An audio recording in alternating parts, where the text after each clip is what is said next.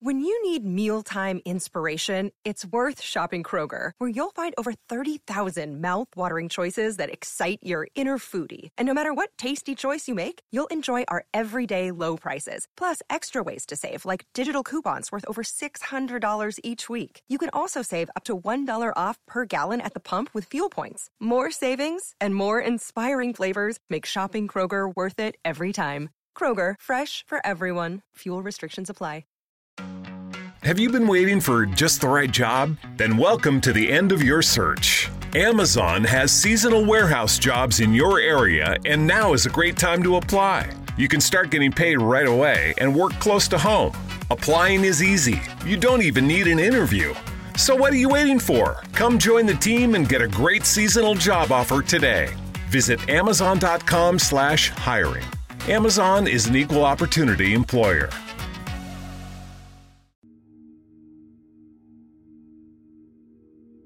There's a legend from ancient Greece that tells about an Italian born adventurer named Ambrosio, who sometime around the year 450 BC traveled to see the legendary Oracle of Delphi in order to have his fortune told. What happened next wasn't exactly the magical moment Ambrosio had been hoping for. The only thing the Oracle said to him the moment she laid eyes on him was the cryptic statement The curse, the moon, the blood will run. Ambrosio didn't know what to make of this, but he did find it vaguely unnerving. So he spent the night outside the temple pondering the oracle's meaning. As the morning light first broke over the horizon, a beautiful young maiden appeared. Her name was Selene, and it turned out she was the oracle's sister. It was her job to care for the temple, as well as attend to her sister's needs. Well, that settled it. One look at Selene, and Ambrosio decided he wasn't going anywhere.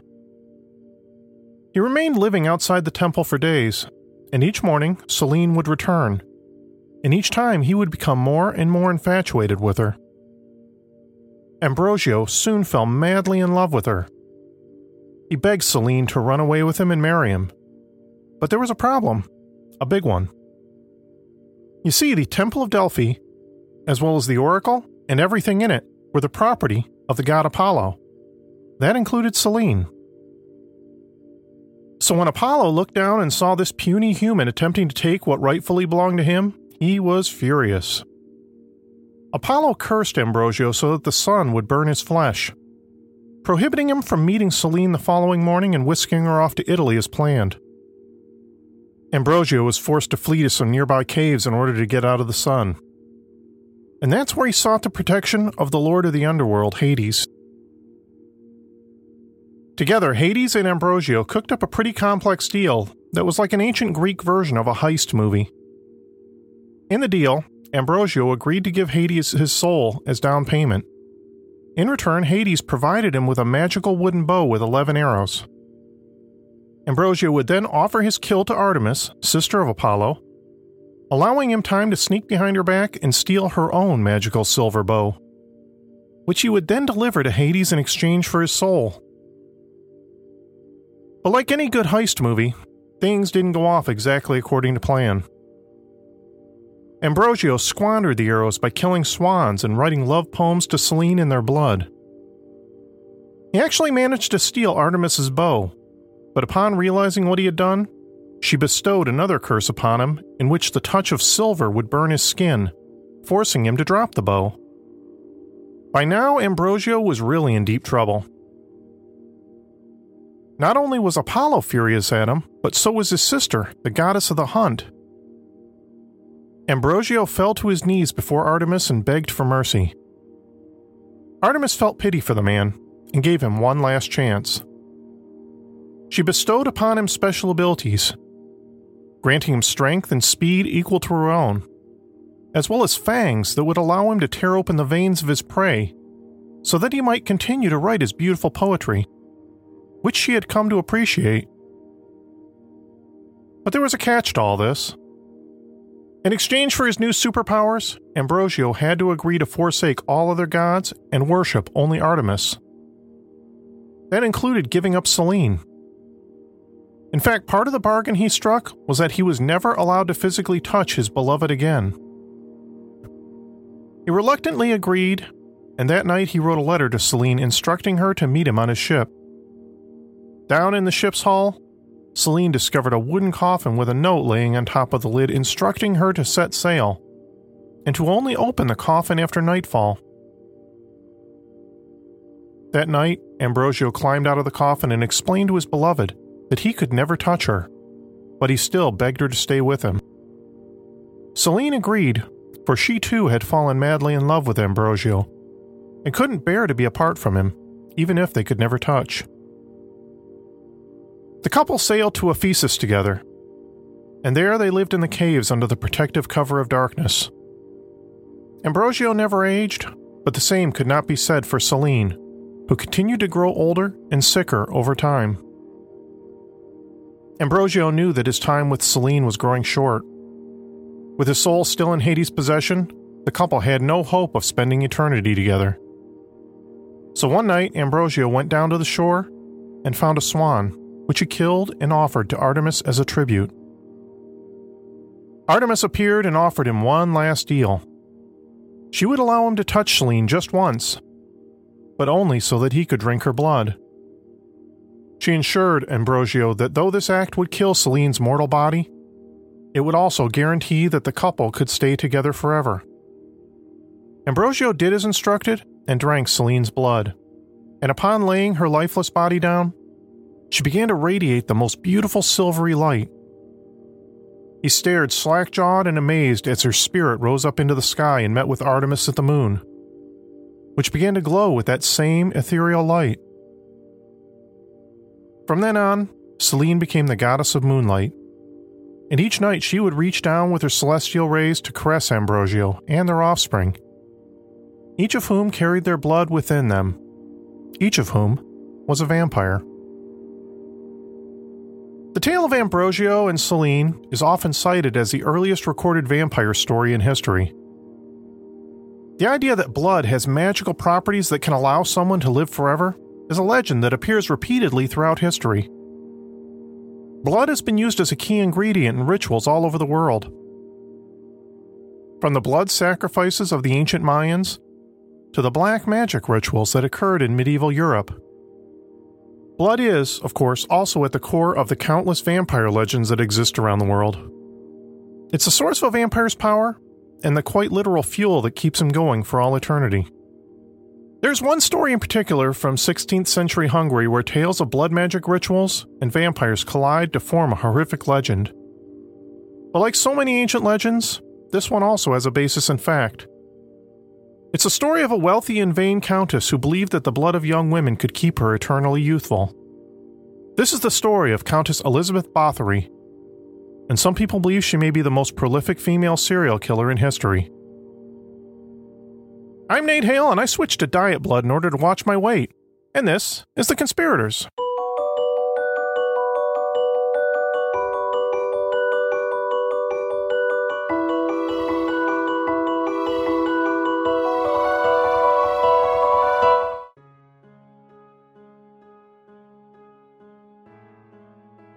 In 1526, Turkey's Suleiman the Magnificent defeated the Hungarian king in battle. Afterwards, Hungary was then broken into three parts and became a region plagued with constant wars and with massive inequality between the rich and poor. The south was ruled by the Turks, while another section to the north became ruled by the Austrian Habsburgs. A third section, situated around the slopes of the Carpathian Mountains, became ruled by local lords and would come to famously be known as Transylvania. Vampire legends would become synonymous with Transylvania. And of course, the mere mention of the name Transylvania instantly brings to mind the name of a particularly infamous 15th century Wallachian prince, Vlad Tepes II, aka Vlad the Impaler, aka Vlad Tepes Dracula. But it's not the story of Dracula we're talking about today. Rather, our story begins in 1560 in the foothills of the Carpathian Mountains with the birth of a girl named Erzsébet, or as her name became anglicized into what we know today, Elizabeth. Elizabeth Bathory's family was one of the wealthiest and most prominent in the region. In fact, her uncle was the King of Poland, and there were other members of her family who were knights, judges, and even a cardinal in the Catholic Church. In short, Elizabeth had some serious connections. When Elizabeth was still a young girl, she snuck away from her parents' castle to witness her first execution. The condemned prisoner was a Romani entertainer who had allegedly sold his children to the Hungarians' mortal enemies, the Turks. It wasn't so much selling his own children that got him in trouble, but striking a deal with the Turks was considered a major no no. The execution was performed using a favorite method of the ancient Romans. They took the condemned prisoner while still alive and sewed him up inside the gutted corpse of a horse, leaving only his head sticking out of the hole. Then the horse was left out in the hot sun to rot. As the horse bloated, the heat from the buildup of gases inside eventually cooked the man alive. It's believed that Elizabeth may have seen all this go down when she was just six years old. In keeping with the times, in order to keep the royal bloodline pure and their families wealthy, Elizabeth was betrothed to the son of another prominent Protestant family, Ferenc Nádasdy, when she was just 11. They were married when Elizabeth was just shy of her 15th birthday, and Count Ferenc turned 20. Because her lineage outranked Ferenc's family, she retained her surname, and that's why even today we still know her as Elizabeth Bathory. Prior to their marriage, Elizabeth was sent to live with the Nádasdy family, where she would be trained for her future role as a countess. Rumor has it that the then 13 year old Elizabeth grew bored with her official duties and began hanging out with one of the peasant boys who lived on the estate and actually became pregnant by him. So the rumor goes that Elizabeth's mother spirited the infant away, and Count Ferenc set about getting revenge on the father in the most ferocious way possible. He had the peasant boy castrated, then set loose a pack of dogs to rip him to shreds. Back then, there was such a discrepancy between the rich and poor that this wouldn't have even been considered a crime. It also serves as a precursor to some of the horrors still to come. After Elizabeth and Ferenc were married, the couple's combined wealth was greater than that of even the King of Hungary. They owned several homes, but they primarily lived in Kastis Castle, the Count's wedding gift to her. It would take more than 10 years before the marriage produced any children. Not because either of them was infertile, rather, it was primarily because the Count just plain wasn't around. Just three years after they were wed, Count Ferenc was named the chief commander of all Hungarian troops and he went off for months at a stretch to battle the Ottoman Empire. In fact, one of Elizabeth's letters to her husband is spent reprimanding him for waltzing off to Transylvania without telling her. Count Ferenc turned out to be really great at war. He quickly gained a reputation as a fierce and cold blooded warrior. He earned the nickname the Black Knight of Hungary due to his reputation for insane levels of inhuman cruelty during what came to be known as the Long War. It was said that Count Ferenc sometimes played catch with the severed heads of the Turks he slaughtered. The long war turned out to be quite lucrative for him as well. The extended battle drained Hungary's coffers so steadily that the ruling Habsburg family needed to reach out to Elizabeth and Ferenc's family for a loan on more than one occasion. But with her husband off for long stretches playing war, that left Elizabeth back at home with far too much time in her hands. She tried engaging in affairs with a number of young men, but that never seemed to fulfill her as much as the great pleasure she felt when she was inflicting pain on the young servant girls in her employ. Throughout the late 1500s, the local villages would receive many visits from envoys from Elizabeth's castle looking for young girls to come live in the castle and work as the Countess's servants. Keep in mind, this was considered a big chance for these girls, who were all born into a life of peasantry even a life of having to scrub floors and empty chamber pots was a step up from the abject squalor they were born into. But these girls didn't really know what they were getting themselves into. The Countess had a sadistic streak a mile long, and her husband, Count Ferenc, didn't seem to mind her behavior in the least. He had plenty of experience torturing Turkish prisoners, so it didn't matter one bit to him that his wife seemed to enjoy inflicting pain on young girls. He even taught her a few tricks of his own. One was called star kicking and involved rolling up an oil soaked piece of paper and sticking it between a servant girl's toes before lighting it on fire. He also reportedly bought his wife a clawed glove she used to shred the flesh of her servants. The couple thought this was all great fun, and it was perfectly legal too. after an anti feudalist uprising was quashed in 1514, a new Hungarian legal code called the Tripartitum reduced the rights of the peasants to almost nothing and simultaneously protected the wealthy nobles by allowing them to do pretty much whatever they wanted. But if it was the Count who taught Elizabeth how to inflict pain, it was another addition to her household that taught her how to kill. One of the most trusted servants who came to work for Elizabeth was an older woman named Anna Darvulia, who the locals described as a wild beast in female form. She was also rumored to be a witch. Once she arrived at the castle, people noticed that Elizabeth appeared to become even more cruel, if that was even remotely possible. It was Anna who helped bring the young girls to Elizabeth, and Anna had lots of ideas what to do with them after. Some stories say that Elizabeth would heat up coins and keys over a flame until they became white hot, before dropping them into the hands of the hapless girl. Other times they would take the girls out into the snow in the middle of winter and force them to strip naked. Then they would pour water over their bare skin and allow them to freeze to death in the bitter cold. In the warmer months, Elizabeth would take girls out into the fields and strip them naked before covering their bodies in honey and allowing insects to crawl over them and bite at their flesh.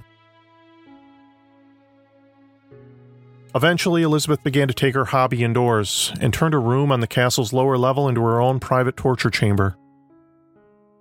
Here she would do things like have girls' mouths sewn shut and jab sharp implements under their fingernails or into their lips and genitals. Once, Elizabeth jammed her fingers into a girl's mouth and tore apart her face with her bare hands. She hung a cylindrical iron cage filled with metal spikes similar to an Iron Maiden from the ceiling. After a girl was locked inside the cage and hoisted up in the air, Elizabeth would prod at the girl with a red hot poker, forcing her to impale herself against the spikes. In 1604, Count Ferenc died from a long illness, this left Elizabeth alone, and only seemed to further escalate her quite literal bloodlust. By now, she was in her 40s, and she didn't like getting older one bit. She was incredibly vain, and now her beauty was beginning to fade. One day, while Elizabeth was torturing one of her servant girls, some of the girl's blood got onto her hand. Elizabeth was delighted when she wiped her hand off and believed that her skin, where the blood had touched, was now softer and whiter than it had been before. It seemed clear to Elizabeth now. Blood was the answer to keeping her young.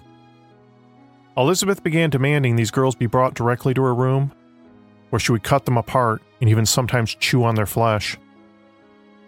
But she had a problem. There were only so many peasant girls to go around, and it was getting harder and harder for Elizabeth's accomplices to find young women willing to come work in the castle. Rumors had begun to circulate among the locals about the number of girls who went to the castle, only never to return. But that was just part of the problem. Not only were they having trouble finding more girls to satisfy Elizabeth's sick needs, but it was also becoming more and more difficult to dispose of all the corpses the Countess had already left behind. Local pastors became suspicious when Elizabeth asked them to perform funeral rites for a large number of servant girls who allegedly died of cholera all at the same time. It really set off their alarm bells when she tried asking them to bless an oversized coffin that was rumored to contain three dead bodies. One particularly brave pastor even went so far as to threaten to expose what he suspected was really going on by digging up the coffin of the last girl buried and seeing what she really died from. This caused Elizabeth to storm out of the church in a rage. With no other recourse, Elizabeth's accomplices had to resort to dumping many of the bodies wherever they could sneak away to undetected. As the remains were discovered over time, this only brought about more fear among the villagers, who began to believe they were being plagued by vampires. As Elizabeth's options ran out among the peasants, she began to look toward the children from her own social circle for fresh victims. She started out by preying upon young women of noble birth, who had the least amount of wealth and power and who were the least likely to be missed. But even those numbers began to grow thin, so Elizabeth gradually began working her way up the aristocratic ladder. At one point, she actually came up with a bizarre scheme to start a finishing school for the young daughters of wealthy aristocrats. This would provide her both with cash as well as a steady supply of fresh meat to choose from. But Elizabeth obviously didn't think this plan through.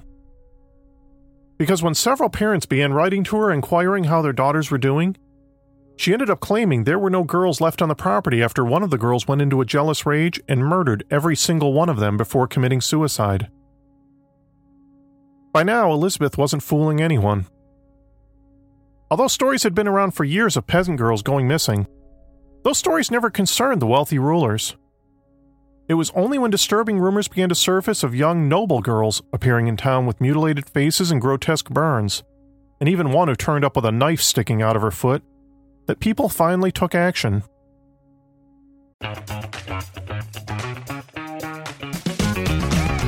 Hey there, I'm Dylan Lewis, one of the hosts of Motley Fool Money.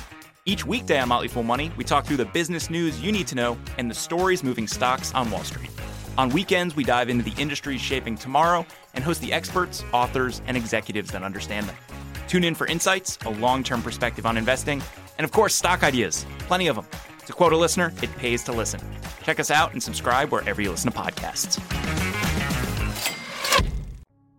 The King of Hungary heard about all these rumors and dispatched a trusted advisor to investigate the matter.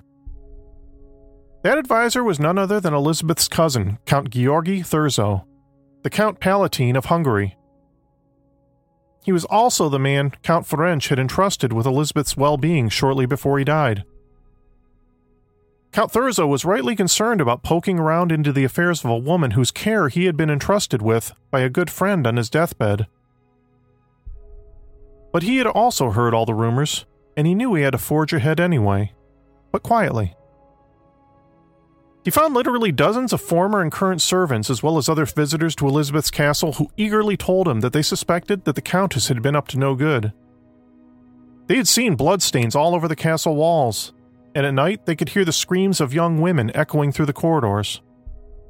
But none of these witnesses claimed to have seen anything personally. There were parts of the castle that were strictly off limits to them. In December, Count Georgi and the king himself invited themselves over to the castle for a Christmas Eve dinner, during which Elizabeth attempted to serve them a strange gray cake. The men tasted it and soon became sick. The Count was convinced Elizabeth had tried to poison them. This was the final straw. Soon after, Count Georgi made another surprise visit to the castle in the hope of catching Elizabeth in the act. That's when he got more than he bargained for. It's been said that Count Georgi stumbled across the mutilated body of a young girl right there in the entryway, and found two more girls dying inside. Part of the story goes that the Count actually walked in on Elizabeth in the process of murdering yet another girl. Even if any part of that story isn't true, there was certainly no lack of evidence as to what had been going on.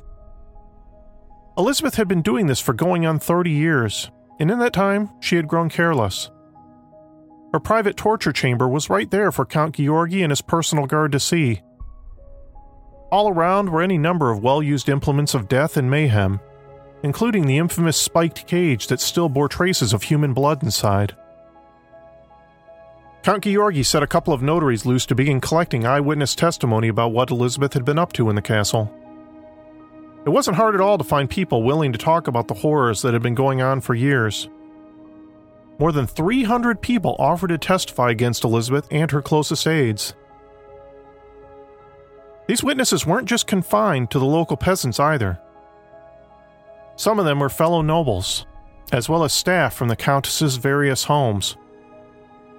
A group of priests who lived in a monastery next door to one of Elizabeth's castles claimed that the screams coming from inside the building were so loud at night that they had to clang pots against the walls in order to drown them out. But even beyond all the eager witnesses who came forward was all the physical evidence they found as well. Namely, the many bodies of the young women Elizabeth had murdered. Several of those bodies were dumped in fields outside the villages. Others turned up buried in shallow graves in local graveyards while still others were found locked up in assorted rooms inside Elizabeth's castle. Charred human remains were found in a fireplace. Still other body parts were dug up around Elizabeth's estate. The evidence continued to pile up against Elizabeth and her handful of helpers, including Anna Darvulia. Anna, Count Georgi learned, had acted as Elizabeth's personal witch, chief executioner, and was even rumored to be the Countess's lover. Aside from Elizabeth herself, there was no one Count Georgi wanted to put on trial more than Anna. But Anna died before he ever got a chance to arrest her. This left Count Georgi only able to prosecute Elizabeth's four closest servants, who willingly aided in gathering the murdered girls and disposing of their bodies.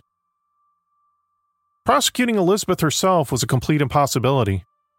It's not that they didn't have the evidence to prove their case, but Elizabeth's wealth and political power shielded her from prosecution. In fact, it's said that during the trial of her servants, Elizabeth's name was only spoken once. In the end, the four servants were charged with the murder by torture of 80 young women. The irony isn't lost that all four defendants were tortured into confessing to everything. With their confessions in hand, the quartet was swiftly convicted and sentenced to death in varying ways. Two of them had their fingers torn off with pincers before their bodies were tossed onto a fire. The third was given the mercy of merely being beheaded. The fourth was locked away for life. As for Elizabeth herself, although she was never publicly tried for her crimes, she didn't entirely escape punishment either. She was locked away in her own bedroom in Kastis Castle. Then workmen walled up the room's windows and doors, leaving only a narrow food hatch connecting her to the outside world.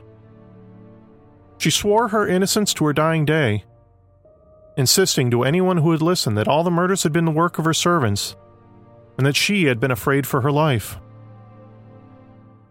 Elizabeth spent the next four years in complete isolation before dying in that room on August 21, 1614. The actual number of victims of Elizabeth Bathory varies depending on who you ask. Officially, the number of victims is 80, which is the actual number Elizabeth's four accomplices were convicted of. Some historians say the real number may actually be as low as 40 or 50, which would still put Elizabeth Bathory in the upper echelon of the most prolific serial killers in history. Although one of the stories that came to light during the trial places that number much, much higher. One servant girl came forward who claimed that the Countess kept a detailed journal of each and every person she had murdered, and that she had stumbled across it one day while her mistress was away. The girl claimed there were 650 names in that journal, that number is certainly staggering, but let's be clear. This is also one of the areas where the wheels begin to come off this story a bit. Although it makes for a great horror story, if you think about it, you have to wonder how the servant girl could have ever known there were 650 names in the book, or that they were all dead. It seems unlikely the girl would have had time to count them all. And considering her knowledge of the consequences of her snooping, it seems even more unlikely she ever would have attempted it in the first place. Not to mention the fact that this book never actually turned up during all the evidence gathering, and the only one who ever claimed to have seen it was the one servant girl.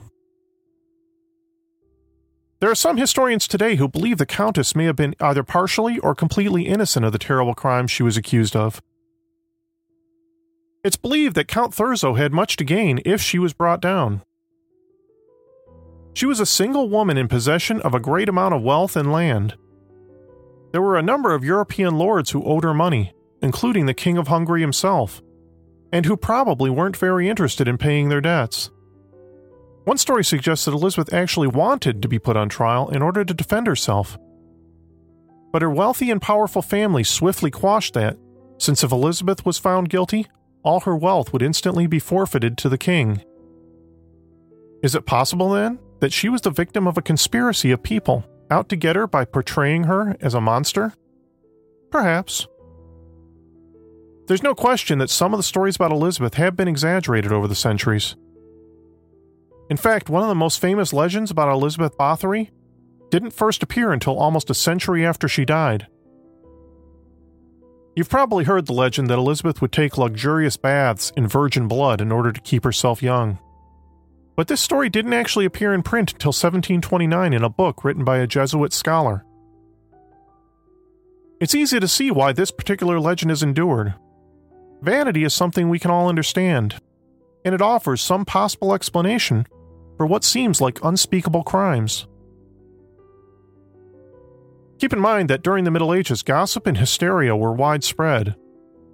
This was still a time when it was thought that people could be possessed by demons, and that single women were often susceptible to becoming witches.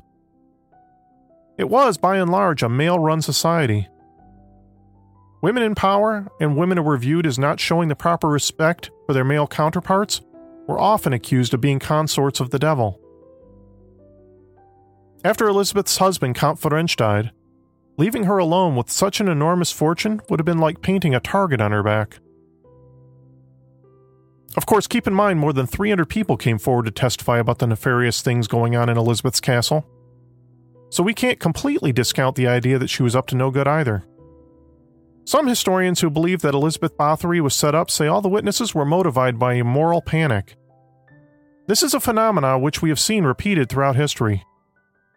You may recall during the 1980s and early 90s the so called satanic panic that set in throughout the United States. This was an era when it seemed like every other news program was talking about the secret satanic cults that had infiltrated society and were out to steal our children or warp their minds through heavy metal music. Whenever a moral panic overtakes a society, there's a general sense that there is some great evil that threatens societal values and interests. In the case of Elizabeth Bathory, it is certainly true there were a lot of people with a vested interest in slandering her name. But that also doesn't necessarily make her innocent either. As the saying goes, where there's smoke, there's fire. And in the case of Elizabeth Bathory, there was a whole lot of smoke. Sure, it's true that some of the testimony against her was obtained through torture, which can compel someone to say whatever it is the torturer wants. But not everyone who testified was tortured nor were they all hearsay witnesses either. As I mentioned, there were still plenty of people with direct knowledge who came forward, like the priests at the monastery who tried to block out the sounds of all the screaming. In all the research I've done, even the people who believe Elizabeth never murdered anyone tend to concede that she probably beat her servants mercilessly. To me, it doesn't seem like that big of a stretch that she would have killed some of these girls as well. Besides, there are some big flaws in the belief that Count Thurzo and others were conspiring to seize her wealth. For one thing, when her husband Ferenc died, legally, all the money didn't actually go to Elizabeth. Instead, it would have gone to his then six year old son. Under Hungarian law, that boy would have become the legal owner of the estate when he turned 14. If the plan had been to lock Elizabeth up to seize her land, they'd have had to arrest her kids as well. Plus, you may recall a law I mentioned that was on the books called the Tripartitum. Well, this law specifically prevented Count Thurzo from gaining any wealth from prosecuting Elizabeth, so he couldn't just frame her to get rich. In the end, it's unlikely we'll ever know the full truth about Elizabeth Bathory. After she was imprisoned, the original court records were sealed, and the Hungarian parliament decreed that her name would no longer be spoken in society. But that didn't make her legend go away, though. Quite the opposite. Elizabeth Bathory's name has become legendary in vampire lore and comes close to rivaling that of the biggest bat in the room, Count Dracula. In fact, historian Raymond McNally has suggested that it's actually more her legend that inspired Bram Stoker to write Dracula, rather than that of Vlad the Impaler. Numerous books, movies, and television shows have been made about her. It's said that in one of the latest seasons of American Horror Story that Lady Gaga's Vampire Queen was inspired by her. By my count, there are even at least eight black metal bands named after her. Today, two of the four towers in Kostic Castle have crumbled to the ground, and there's no longer a roof over any of what remains of the structure. But if you're ever visiting what is now modern day Slovakia, you can still visit the wing of the fortress where the Countess lived, and still walk through the lower level chamber where most of the torture is said to have taken place. One last thing. If there's one thing we can all agree on about Elizabeth Bathory, is that she wasn't a vampire. We can agree on that, right? There's no such thing, after all. The Blood Countess died in 1614 after complaining that her hands were cold, then laying down in her bed and just drifting away. She was buried in holy ground, but the locals complained, and soon they dug her up and moved her remains to the Bathory crypt. The only thing is, when they reopened that crypt in 1995, no trace of Elizabeth Bathory was found.